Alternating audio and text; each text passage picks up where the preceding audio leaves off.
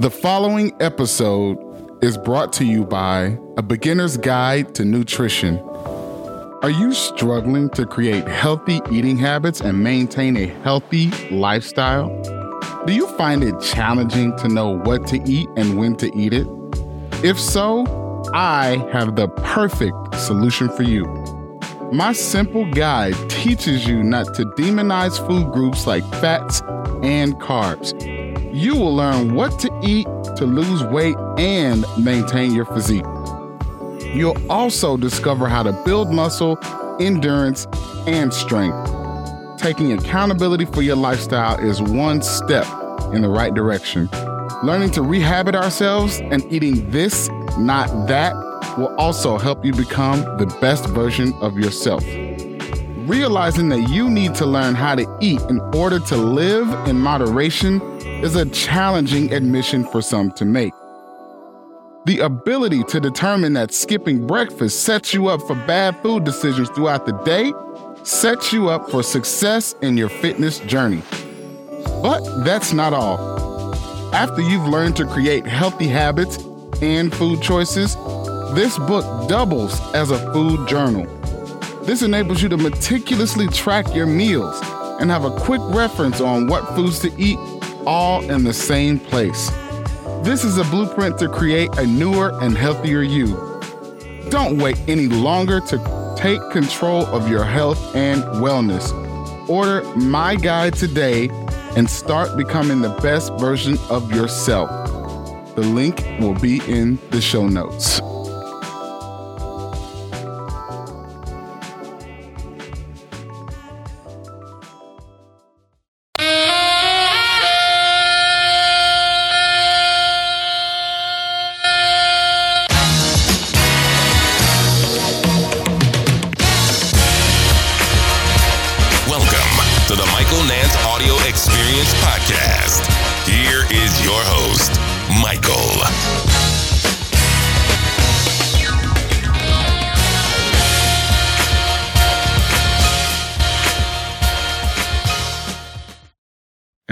Welcome back to the show. I am on this one. I really I want to talk about Chelsea's struggles. They've struggled badly. This loss last week to Tottenham, that was tough. That was really tough. Tough to watch if you're a Chelsea fan. Obviously, if you're a Tottenham fan, you're pretty excited about that. But as a Chelsea fan, that was really rough. Know, so I just want to begin. So I think that Chelsea should stick with their manager despite a string of gutting and disappointing results.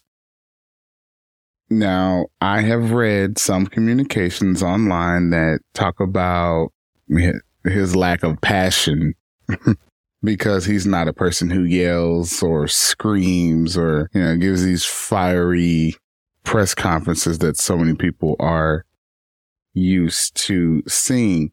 But you know, he also consistently shoulders the blame for his team's lackluster performances. But I don't understand how those two factors can mean that he isn't fit to be the manager for Chelsea. Most people, in my opinion, really need to learn what goes on behind the scenes, behind his closed door meetings with the players and whether or not he screams or yells at them then. And even if he doesn't, does that mean he's not a good manager because he doesn't yell and scream? I I don't understand that one at all. Regarding him shouldering the blame, is he supposed to tell the media that it, that his team sucks and they aren't trying hard? Uh, I can't think of a faster way to lose a locker room than by throwing your players under the bus every time you have a bad game or every time you don't win. What's he gonna say? Well, not on me. I I had a good game plan. They just didn't execute. They're trash. You're not gonna not going to win over your locker room that way. In fact, you'll probably lose it much faster. Sticking with Potter through these challenging times is the right thing to do because he is considered, or he was considered when they brought him in. He was a project manager, meaning he was hired to execute the new ownership's vision of what they want this project to be here at the club as far as the injection of youth and getting these young players on these long term. I think I've seen Aaron West. He said uh, these 360 deals that they signed at Death Row Records. But in all honesty, that was the vision that they had for the club. And that is the vision that they hired Potter to execute. Now, he cannot do that without their complete and unwavering support, at least in my opinion. But also firing two managers in six months speaks more to the club's leadership and ownership group and their ineptability to choose the right person than it does in the inability of the manager to coach a team. It's a terrible look for the club because those actions, firing two managers in six months, that indicates incompetence in making the correct hire. And it also can indicate instability within your organization.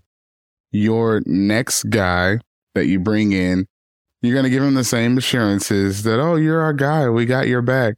But he'll always be looking over his shoulder because when he has a string of three or four consecutive losses, most managers worth their salt won't sign up for that because they'll be looking over their shoulder. Man, am I going to get fired? I'm trying real hard. so I, I think you should keep that in mind. But also their inability to score goals is, is the main reason for their struggles. Like I'm not going to act like everything is sunshine and roses. I understand that they need to score goals, but the goals should flow with the talent that they have on that roster. It's, it's a pretty obvious thing. Another eye catching symptom of their ineptitude is their need for in game adjustments and their over rotation of their starting 11. No team has scored fewer Premier League goals than Chelsea since November. And also the fact that just a few weeks ago, they were ready to ship out Hakim Ziyech on loan to PSG on, say, a Thursday and then when they had the paperwork issue because they were working on the Enzo transfer, then all of a sudden he remains at the club and is available to start on Saturday. So you're sending mixed messages. Is he the guy for your squad or is he not? And if he's out of the squad, then why are we starting him? What if he's so expendable? If you're so ready to ship him out, why start the guy? I don't understand. With the depth that they have at his position specifically, it makes no sense to even play this dude if all you want to do is ship him out of town. The best thing I can think of is that you are only playing him to increase his value later for sale. But the fact that he's not playing well does not increase his value. In fact, I can argue that it decreases his value. It simply makes no sense to me, especially when the club has shown the willingness to rotate the starting 11. It's simply head scratching to me that we see this guy starting games and not being subbed off when he struggles. And that's the kind of stuff I'm getting at when I'm talking about in game adjustments. The Tottenham game, we can point to the fact that he got the almost red card that should have been a red card that wasn't a, a red card. And I have opinions about that as well, but I don't think I'm going to get into them right here, right now. But either way, he should have been subbed off at the half. The fact that he started the second half I don't understand what is going on there. I also have to point out that Kai Havertz is, is not a striker. He's not. It's not his best position. And he needs to be better at it to warrant him starting week in and week out at striker. If you need goals and Aubameyang is on the team, and hear me out here, then what is wrong with giving him the same chances that you give Ziyech to play through the, some of those poor performances that he's had, or the same chances you've given Havertz to play through these string of poor performances he's had at striker. He has not played particularly well. I understand that, and I'm talking about Aubameyang, but neither has Havertz. Havertz is not the striker that you want him to be. I don't know what his best position is and possibly his best position is the place where you're playing Joao Felix. And I can argue that Joao Felix is better at that spot, which then makes Havertz an expendable asset. I don't know. Again, I don't have all the answers, but to me, Havertz should not start at striker. Anymore. You brought Aubameyang in, then you use him at striker and you let him ride this thing out. Or uh, start David Datro Fofana. Now, I, I know he's a young guy, but he's going to get games under his belt by playing. And he's a natural striker. And he did tear it up. And I think, it, oh, was it the Norwegian league? I think it was the Norwegian league. He was tearing it up. I looked at his football reference page. That dude gets goals, or he was getting goals. Very good player. I, I think he just needs to figure out the Premier League a little bit and he'll be all right. It's not like they don't have options or solution solutions at striker, but they have to figure out how to get Havertz out of the striker position and get pure goal scoring striker in the starting striker position and and stick with them because it because I don't understand why we're sticking with certain players that aren't performing well, but we're rotating other positions.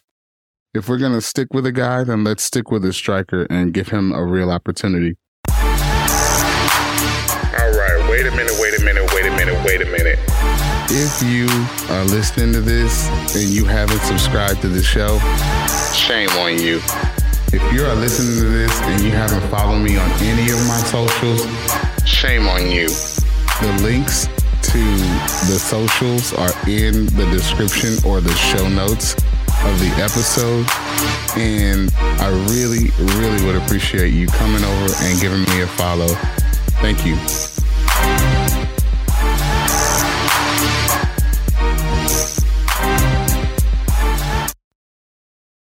Injuries. I know they've dealt with injuries as well at a historic rate. Their woes are so bad there that I will not, I'm not going to spend time right here at this moment documenting how bad those injuries were. But I do want to mention that some of their best proven veteran players are still consistently missing games.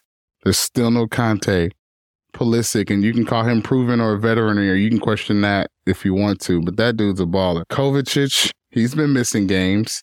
And Mendy, he's still missing games. And I know people fell out of favor with Mendy because of the poor form he had at the start of the year, and some of that leaked into the World Cup, but I still think he's the better keeper than Kepa.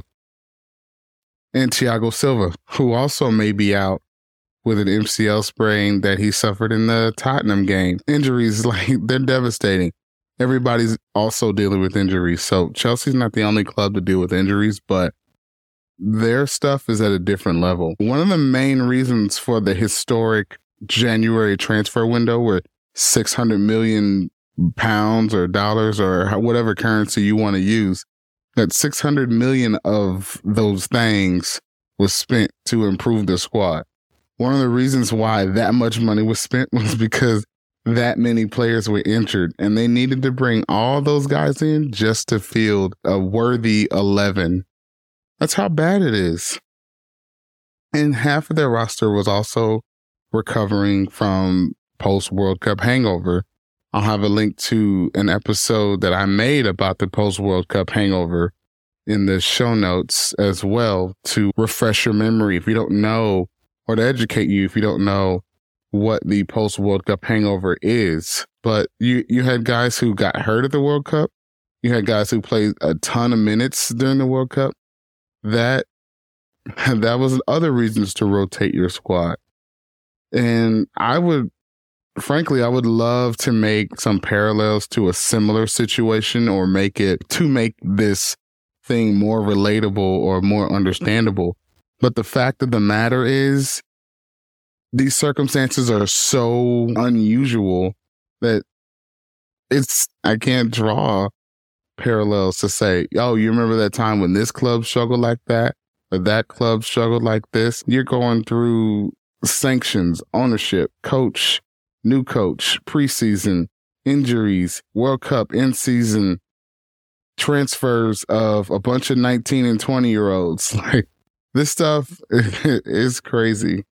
Chelsea, they, they're one thing. They're setting the trend for these kinds of issues. Maybe someone in the future will be able to draw their parallel to this, but this is not something that is similar to any other situation I can think of, especially in uh, recent memory. And, you know, I also understand that Chelsea fans are not used to the club being in 10th place at the end of February. That's not a Chelsea thing. That's it's a really good year at Crystal Palace. no shot, no shot at Crystal Palace, but I'm just being honest. Like they're also not used to this severe lack of goal scoring. That's that's saved for like Wolf, Wolves, Wolverhampton. That's not a Chelsea thing. And to be honest, history supports the argument that Chelsea should fire their manager. That dramatic move actually, it's been key to turning things around at other clubs, at floundering clubs. The most recent example that Chelsea have to point to is the fact that Lampard got fired and Tuchel came in. And when that happened, he took that same squad of players that pretty much got Lampard fired and he turned around and won the Champions League with that team. I also think it's important to point out that Tuchel was not necessarily fired because of the on-field product or the lack of results. I think maybe that was a factor, but not really. The biggest factor was his relationship or lack thereof with the new ownership group and their differing visions for how the club should be run and what the future of the club looks like. So keep that in mind as well. But do you remember what it was like, what the world was like when Tuchel got fired? Name after name was floated out as a potential replacement. You had people pulling out Zidane. You had people pulling out Mourinho return to the club. You had the old, the regular old Pochettino. You know, you get the same run of the same three names every time a, a big job becomes open. But none of those guys make sense. And frankly, Zidane who's probably the favorite of the aforementioned group there, he doesn't even speak English. so I think Premier League clubs are off the table altogether. And frankly, that would be a tough sell. But the speculation didn't get too out of control when the job came open last time because it got out very quickly that Potter was their guy. The point is, it's been hard out here for teams that have recently fired their coaches to find that perfect replacement. Ask Southampton how the searching, how the coach search went. Ask Leeds about the coaching market. It's not all sunshine and roses out here in the coaching market. If you are going to fire your coach, realistically, who are you going to bring in to replace him? And I'm just going to leave it at that. Thank you for listening to the show, and I greatly appreciate it. Thank you for listening to the Michael Nance audio experience. Subscribe to the show so you never miss a future upload.